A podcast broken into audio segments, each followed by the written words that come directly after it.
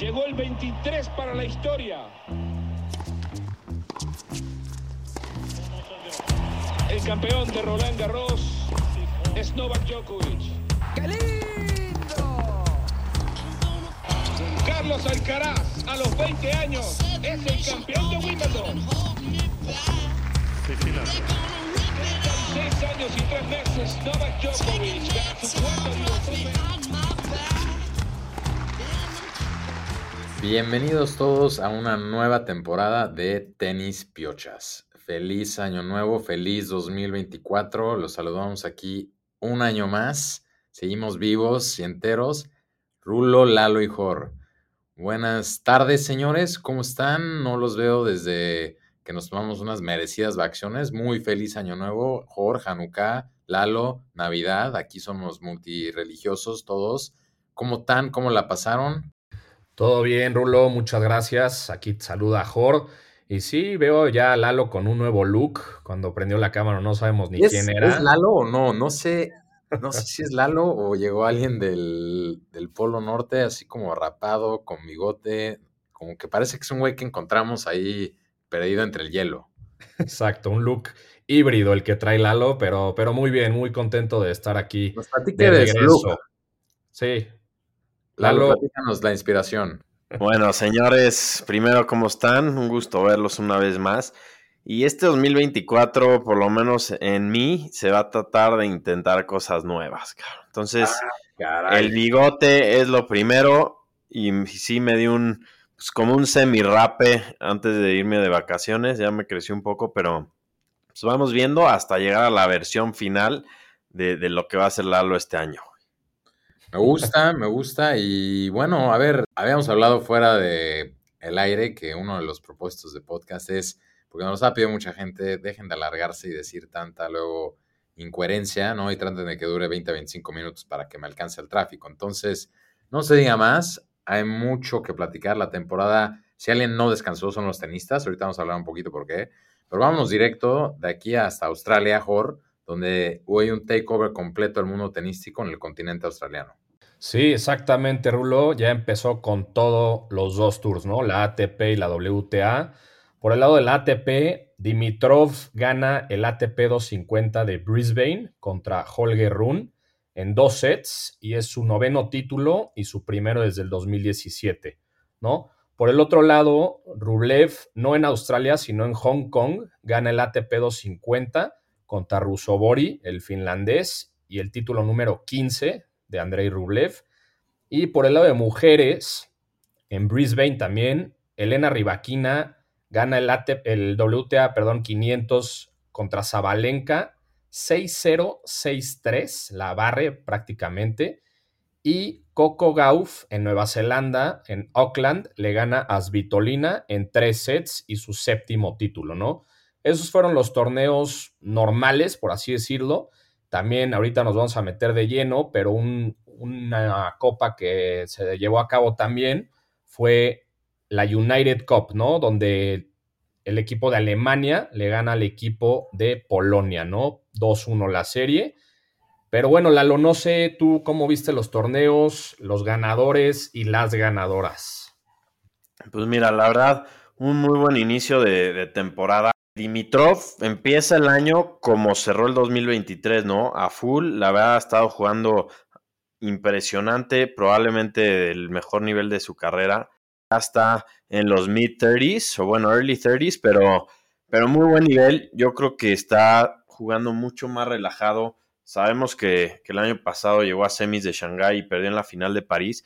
Y como que trae un segundo aire. Le gana la final a Rune, quien también está empezando el año con todo, con su nuevo equipo de, de Becker y, y el otro que no me acuerdo cómo se llama, que estaba en el equipo de Federer, pero pues vamos a ver qué pasa. Estos dos jugadores son peligrosísimos y seguro van a dar de qué hablar en el Australian Open. Rublev también, empezando el año con todo.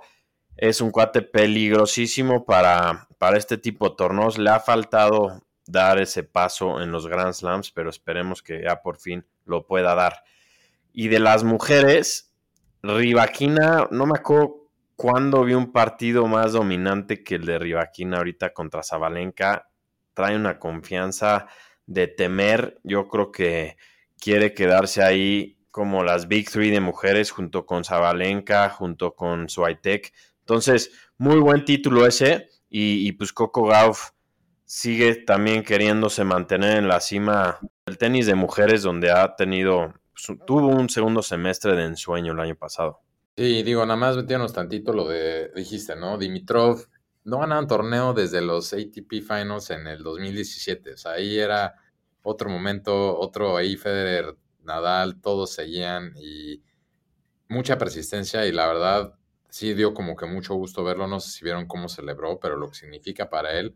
Vimos cuando perdió la final, ¿cuál fue la final que perdió casi a final del año pasado? De París. París, también le dolió, pero ahorita muy bien por él y se ve que está muy, muy enfocado. Alguien que también más chico, luego tuvo muchas distracciones, entonces me da gusto verlo. Y lo demás, sí, ¿no? Dijiste lo de Rivaquina y Coco Gauff, que también, ya dijimos el año pasado cuando hablamos al final de las como predicciones, Coco, a mí me da mucha curiosidad ver este año ya sin la presión de levantar torneos y Grand Slams que ya tiene. Siento que también va a salir súper relajada y la veo muy fuerte también. Entonces, bien ahí. Y pues, Jorge, también tú mencionaste, ¿no? Es el segundo año que se lleva la famosísima Copa de la United Cup y hicieron mejoras del primer al segundo año. Ya no era el primero en ganar, ya no eran 3 de 5, ahora era 2 de 3. Concentraron diferentes la manera de cómo calificar y la verdad, yo sí le estuve viendo y siento que es un evento, yo tenía muchas dudas, que va a jalar bastante bien. La verdad fue una una muy buena edición de la United Cup, como dices, la primera edición fue en diciembre de 2022 y esta vez se, llevó a cabo en varios lugares de Australia, ¿no?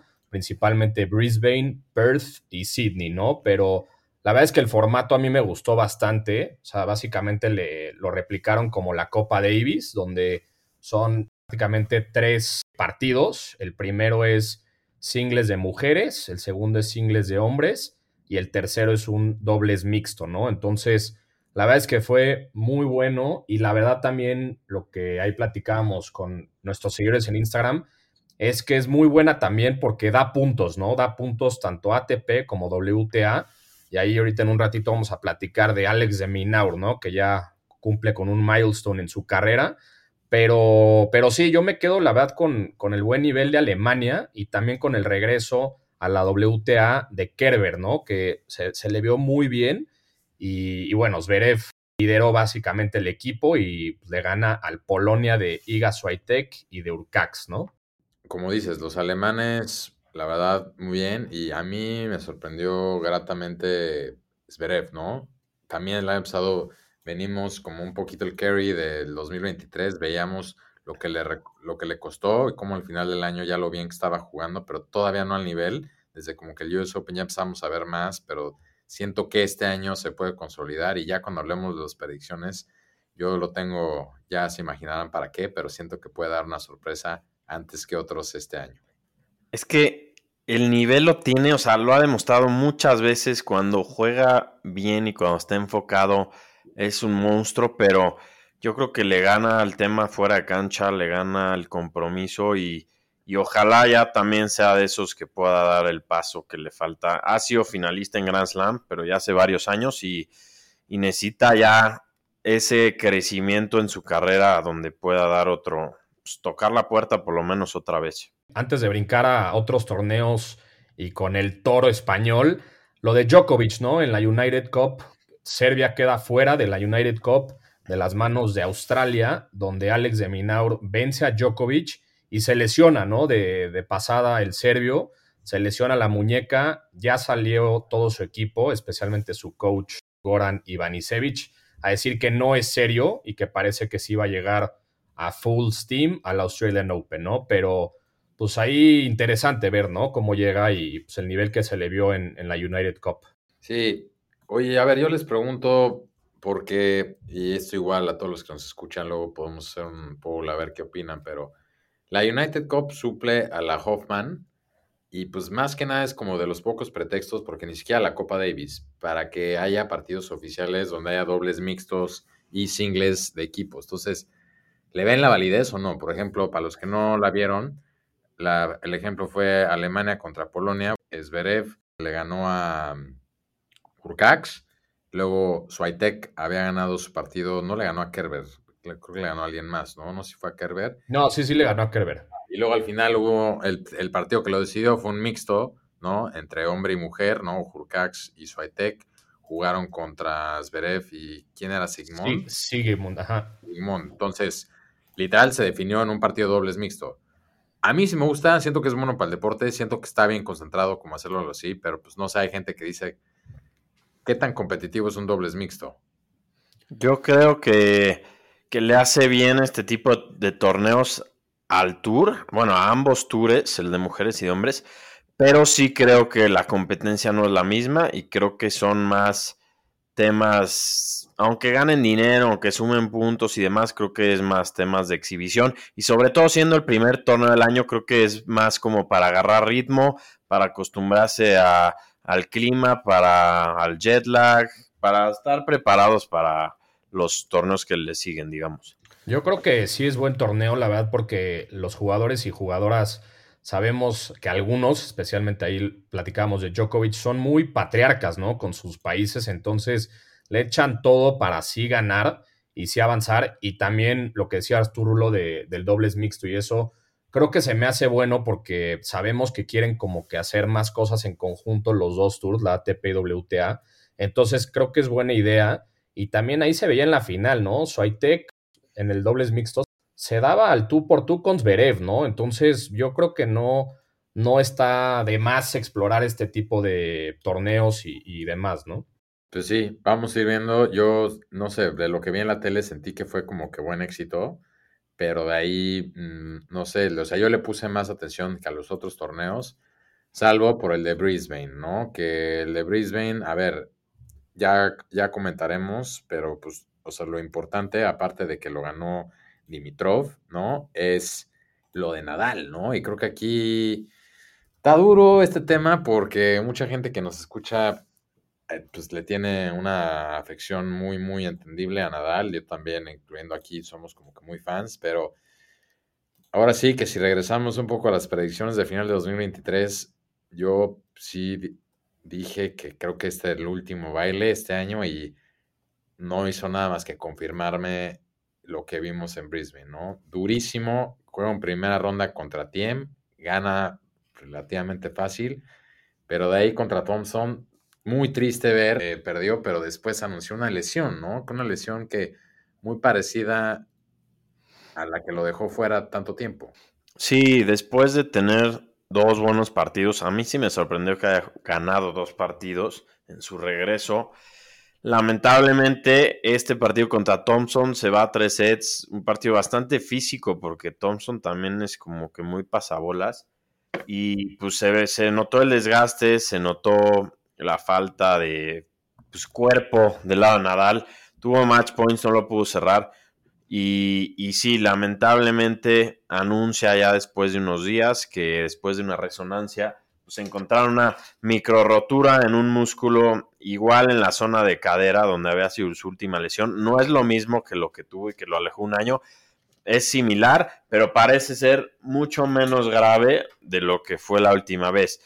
Yo soy de la idea de que estos comebacks pues, nunca pueden ser tan perfectos como el que alguna vez tuvo Federer.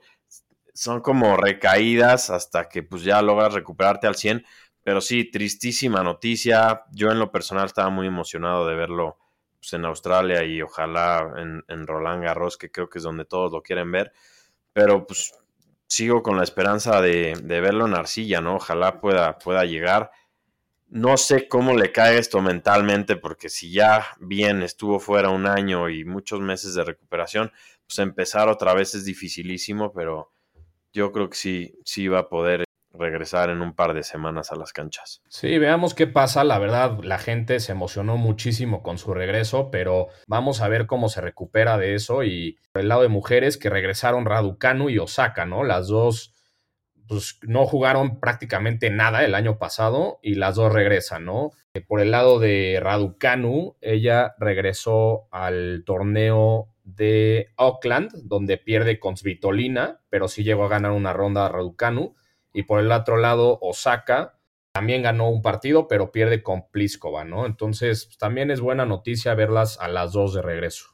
Sí, Svitolina que de ahí se aventó hasta la final contra Goff, ¿no? Entonces, vamos a ver, da gusto también como que volverlas a ver y se vean muy contentas. Y bueno, hablando también un poquito de otra lesión, pero no el tema de Djokovic, ¿no? Djokovic sí también se presentó ya en la United Cup y perdió en, del igual de las primeras rondas entre la serie de Serbia contra Australia, contra Dimanur, tema de la muñeca no serio, yo ahí volvemos un poquito a lo mismo, yo sí pienso que Djokovic, por lo inteligente que es, obviamente solo está empezando en la Australian Open, entonces si ese día no se puede por algo casi que abrochar las agujetas, prefiere sí esos torneos con todo el gusto re- retirarse y pues él está pensando en, en lo que sigue, ¿no? Entonces, pero bueno, decíamos antes fuera del aire, ¿no? Muy padre que Australia, siendo un país tan tenístico con tantos jugadores y jugadoras, esté aprovechando comercialmente se hayan sabido posicionar tan bien que todo el mes de enero literal gira alrededor de Australia. O sea, son cuatro o cinco torneos chicos al mismo tiempo, más la United Cup, todo como que en el Eden y está muy cañón, porque si se fijan hace no tanto, pues como que para nosotros la temporada arrancaba con Australia y ahora le estamos poniendo atención un mes antes, casi tres semanas antes a todos estos torneitos que cada, cada vez te atraen a más jugadores. Entonces, muy bien y no sé qué más ahí toca tocar. Hoy creo que no mencionamos que la persona que le ganó a Djokovic, que fue Alex de Minaur, entró al top 10 por primera vez en su carrera después de varios años de rascarle ahí en el, dentro del top 20. Claro. Lo logra, es el actual campeón del Abierto de los Cabos de aquí de México y pues el primer australiano en 17 años después de Hewitt en entrar al top 10. Increíble que Kirgos no lo haya logrado antes. Dimanur. ¿Sabes por qué no? Porque se llama persistencia. Él juega todo el año. Kiros juega, no sé ni Nada. cuánto que jugó. Ya lo- la última vez que lo vimos fue de comentarista, nada más. US Juega, Open, juega mucho, pero básquet, cabrón. US Open 2022. Me, me parece que desde ahí no ha jugado ningún torneo oficial. Oye, sí, Rulo, pero pues ahí decías lo, lo poco que dura el off-season. Estábamos tratando de hacer cuentas antes de grabar.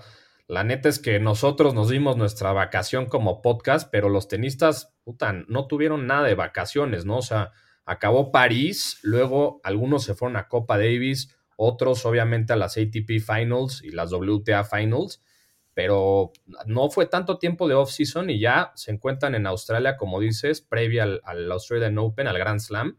Esta semana tendremos ahí también unos torneitos en Adelaide, será el ATP 250 y WTA 500, el ATP 250 en Auckland, Nueva Zelanda, y el torneo WTA 250 de Hobart, ¿no? Entonces, ahí están ya instalados, yo creo que se empiezan a climatizar un poco en el, pues literal con la cancha y todo, y con el horario, así que pues creo que está, está muy bien hecho por el tour de los dos lados, ¿no?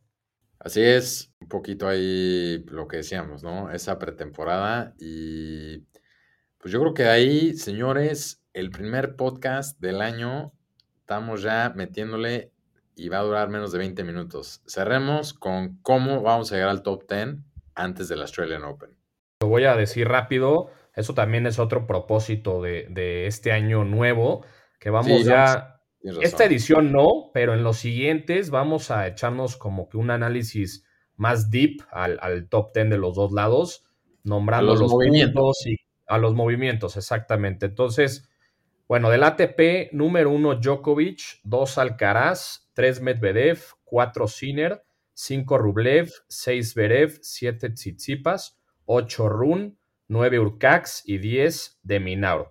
Y por el lado de las mujeres, 1 Swiatek, 2 Sabalenka, 3 Rivaquina, 4 Coco Gauff, 5 Pegula, 6 Ons Javer, 7 Bondrousova, 8 Sakari, 9 Mushova y 10 Krejikova, ¿no? Entonces, así están los top 10. Veo aquí el timer, 20 minutos con 7 segundos, así que creo que empezamos con el pie derecho. Sí, y por último, pues vamos a hacer un pequeño preview. Digo, ya va, a tener un día de que haya empezado Australia, pero creo que todavía va a ser temprano para, para dar pues, comentarios, predicciones y demás. Y si no, lo, lo subimos a Instagram. Cada quien, quien piensa que va a llegar lejos, o Dark Horses, o decepciones. Sí, Y dos días, porque ahora sí, a los este año la Australian Open ya empieza en domingo. Ya lo alargaron también, ahora va a durar 15 días completos. Entonces lo hicieron ya más narrativo. Cada vez hacen a los jugadores y las jugadoras jugar más. Pero entonces sí, me parece, vamos a mandar nuestras predicciones y saber cuánto nos dura este propósito de durar 20 minutos los capítulos. Eh, Es como eh, que Lalo, que, que Jorge y Lalo no tomen un fin de semana. Estoy seguro que están tratando de hacer dry jan, pero ya los veo así temblando. Sí, Están, exactamente. tan duros los, pues, los withdrawal symptoms, pero vamos a aguantar y lo vamos a lograr, como todo en esta vida. Exactamente, pues les mando un fuerte abrazo, ya, ya los extrañaba a los dos y a toda la gente que nos escucha y feliz año a todos. Un abrazo a los dos y suerte en este inicio de año.